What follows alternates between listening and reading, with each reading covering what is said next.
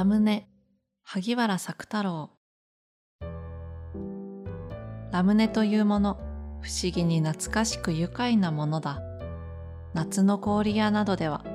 板に丸い穴を開けてそこにいくつとなくラムネを逆さにして立てている。それがいかにもガスの凄まじい爆音を感じさせる。僕のある友人はラムネを食って腹が張った。と言った。あれは確かにガスで腹を充満させる。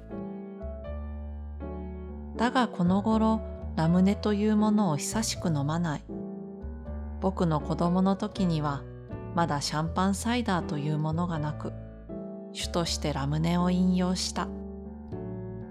この頃ではもうラムネが古風なものになり俳句の風流な季題にさえもなってしまった。それで僕が上野に行くとあの竹のうてなの休み茶屋でラムネを飲む。それがいかにも僕を田舎者らしく感じさせ世間を離れた空の上で旗の返本たるものを感じさせる。僕はラムネを飲むと不思議に故郷のことを連想するから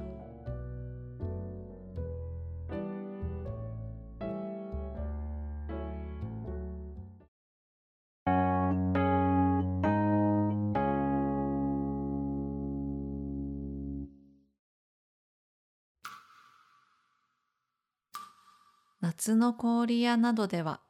板に丸い穴を開けてそこにいくつとなくラムネを逆さにして立てている。それがいかにもガスの凄まじい爆音を感じさせる。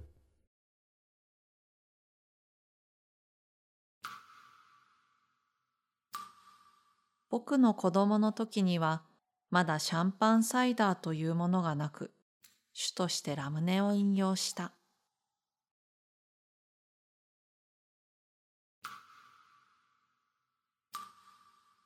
僕が上野に行くと、あの竹のうてなの休み茶屋でラムネを飲む。それがいかにも僕を田舎者らしく感じさせ、世間を離れた空の上で旗の返本たるものを感じさせる。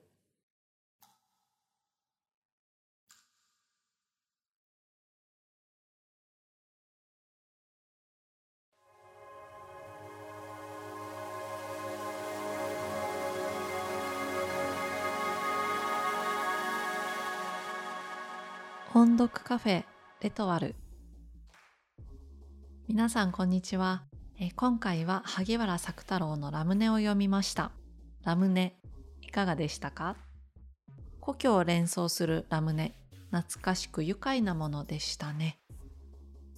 萩原作太郎さんは1886年11月明治時代に生まれた日本の詩人で日本近代史の父と言われている方です。ラムネは一緒に読んだものが全てなんですが、青空文庫では他にアイスクリーム、ソーダ水、玉露水、ビールと一緒に読むことができます。これも冷たいものがテーマの随筆エッセイですね。このラムネ、ガスとか空の上とか、旗が揺れ動く様子、旗の返本たるものなどの言葉を使って涼しげに爽やかに描かれているなと思いました、えー、私はラムネもとっても好きなんですがビール飲まないんですけどビールも良かったですね。こんな感じ。滝を見ながらビールが飲みたい。ってこの一言だけなんですけど言葉の感じがねあのすごくいいなと思いましたね。思って読んでいました。ビールと聞いてイメージすること例えばビールの色もう久しくビールは見ていないんですけど、まあ、黄色とか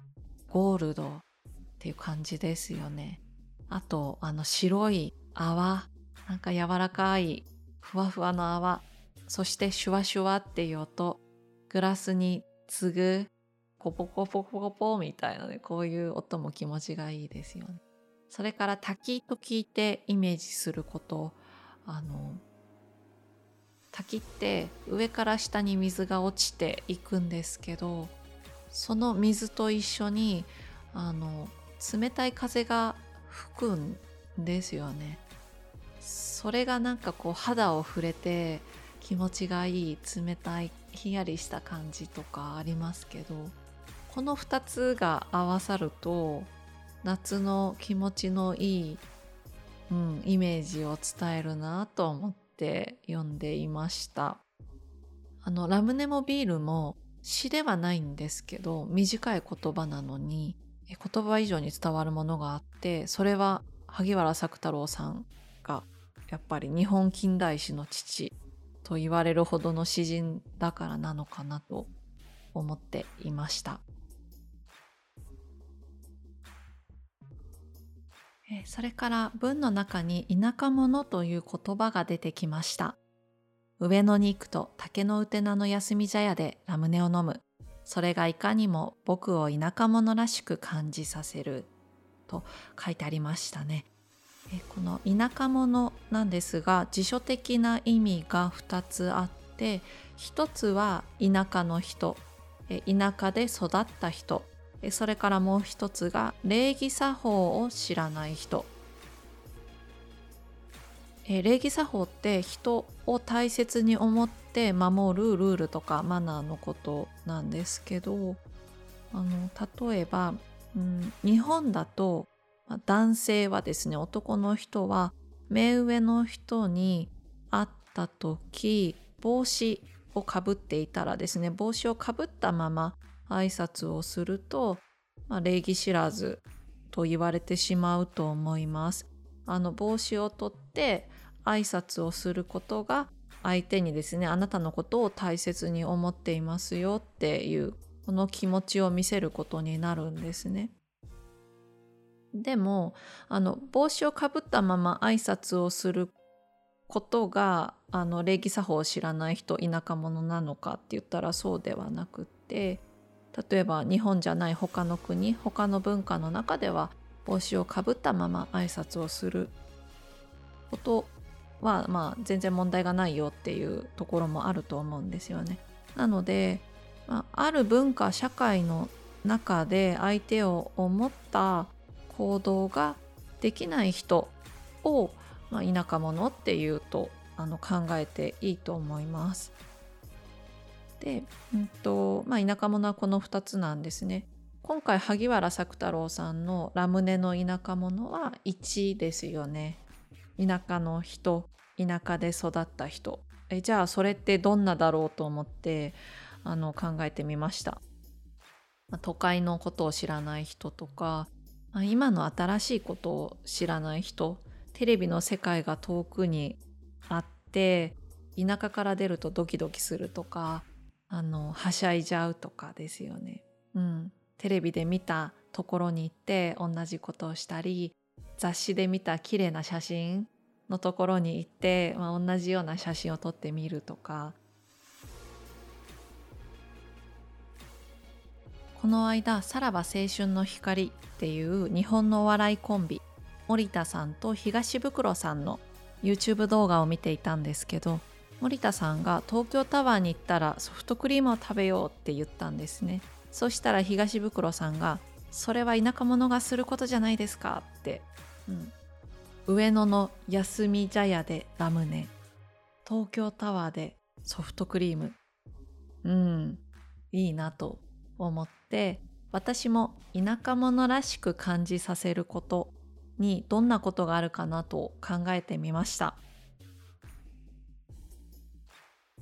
あのまず東京関係だと表参道のカフェでふわふわのパンケーキを食べる。ふわふわのですよ、うん、それから原宿の竹下通りをドキドキしながら歩く。うん、これなんでって思う人もいるかと思うんですがあの原宿ってスカウトマンがたくさんいると言われてますねあのモデルのスカウトだったりとかあの、まあ、俳優さん女優さんもあの辺でスカウトされたっていう話とか、まあ、よく聞きますよね。うん、ですから若い子たちなんかは自分もスカウトされちゃうんじゃないかってねあの辺り歩く時に思いながらドキドキして歩くかな。うん、と思いますね。ちょっとこれを表してるのが、えー、呪術廻戦の、えー、釘崎野原ちゃんが、まあ、東北の田舎の村からですね東京に上京してくるシーンでまず新幹線の中であのスカウトされたらどうしようっていう風に言いますね。うん、それでまあ次にあの原宿の場面で、まあ、五条先生とか虎杖君伏黒君に会う待ち合わせの場面があるんですけど、まあ、その時にスカウトマンにですね野原ちゃんが「私はどうなのよ」っていう風にあに声を自分からねかけてるシーンなんかもありました。うんでねまあ若い子たち自分からねスカウトマンに「私どうですか?」っていう人もなかなかいないかなと思うんですけどうんでもあの辺歩いてて声がかかったらどうしよう声かけられたらどうしようなんてねあの思う人も多いんじゃないですかね私も若い時恥ずかしながらねそんなことを思ったこともありました。うん、でえっとこの釘崎野原ちゃんなんかはもうザ田舎者みたいな感じで最初のところで描かれてますね。あの六本木と聞いて目を輝かせたりとかあと「ザギンでシースーフー」とか言ってあのテンション上げたりっていう描写もありました。うん。まあ、ザギンでシースー銀座で寿司ですよね。で銀座風って言って銀座と聞いてテンション上げるっていうのもありましたけど、うん、あと渋谷のあの交差点の辺りですね。ハチ公の辺りで、まあ、写真を撮ったりかな。あの辺はテレビによく映ったり映画とかねアニメの中でも描かれると思うんですけどうん。田舎から出てあそこに行ったら写真撮らなきゃって感じですね。それからえーと、外国関係だと外国に行く時まず飛行機の窓側の席で窓に張り付いて外を見る。うん。田舎者はやっぱり窓側ですよ。で飛行機に限らず初めての場所にところに向かう乗り物の中では新幹線にしろ電車にしろバスにしろ、うんまあ、飛行機はもちろんですけど窓側の席を取りたいですね。いや何でしょうね外を一瞬たりとも外の風景を景色を逃したくないみたいなこういう気持ちがありますね。うん。私は今もうね飛行機も何回も何回も乗りましたので窓側の席を取ろうっていう気持ちはないんですけど今は、えー、そうですね必ず通路側ですね、うん、トイレに行きやすいように通路側の席に座っています。そう。まあ窓の外見たいなっていう気持ちもあるんですけど、まあ、田舎者一番最初の時ほどではないですね。うん、それから、まあ、その外国についてそこでですね挨拶をする時ドキドキして「Hello」という、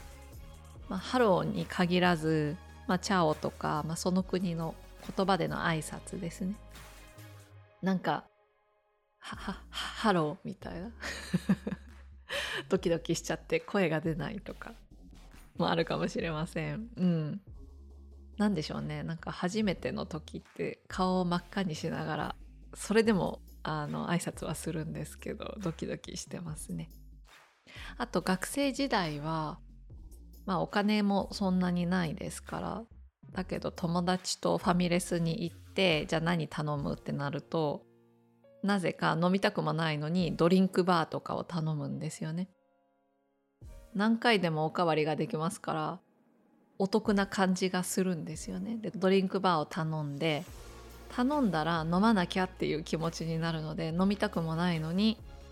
何度も何度もですねとにかくおかわりをしたっていう時がありましたけどあれも今思い返すとうん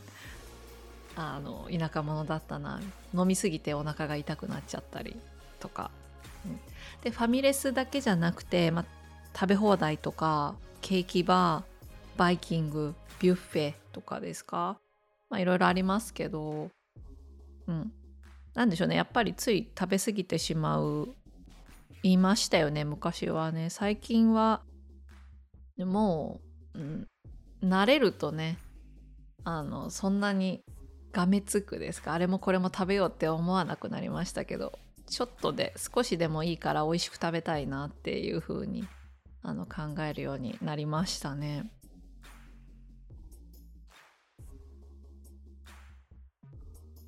それで今今の私が過去の私を見てあの時の自分は田舎者だったなという話をあのちょっとしていたんですけど話しながら田舎者って何かをもう一度考えてみました。えそして私の答えはその場所に慣れている人から見たその場所に慣れていない人え例えば飛行機の話ありましたね。私は今飛行機に乗っても空を見てあ綺麗だなと思う気持ちはあの時と変わらないですよ。今の空があの時の空と違うことも知ってるんですけどでもねドキドキしないんですよね。うん。もう見たんですよね。目に焼き付けた。だからなんかもう知ってるっていう気持ちがあるんですよね。竹下通りを歩いても自分には声がかからないと悲しいかな。もう知っているんですよね。だからドキドキしないんですよね。うん。何でもこう慣れる時が来る。その時にこのあのドキドキした気持ちっていうのをはもうそこにはない。だから田舎者っていうのはその前なんですよね。初めて見るとかまだよくわかんないとかあの知らないことを前にしたその時心がドキドキしてちょっと顔が赤くなっちゃったりして。で思い返すとそれっていうのは楽しい思い出なんですね。思い出す時ちょっと気恥ずかしさを感じるようなでも楽しい思い出。だからあの田舎者って言われると、まあ、良くない意味なんだけど決して良くない意味だけではなくて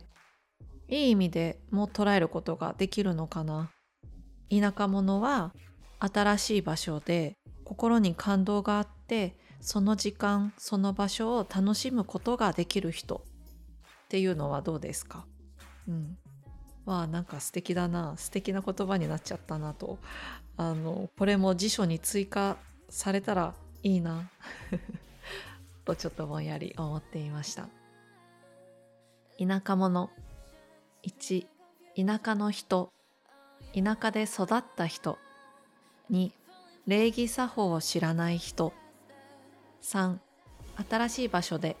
心に感動があってその時間その場所を楽しむことができる人。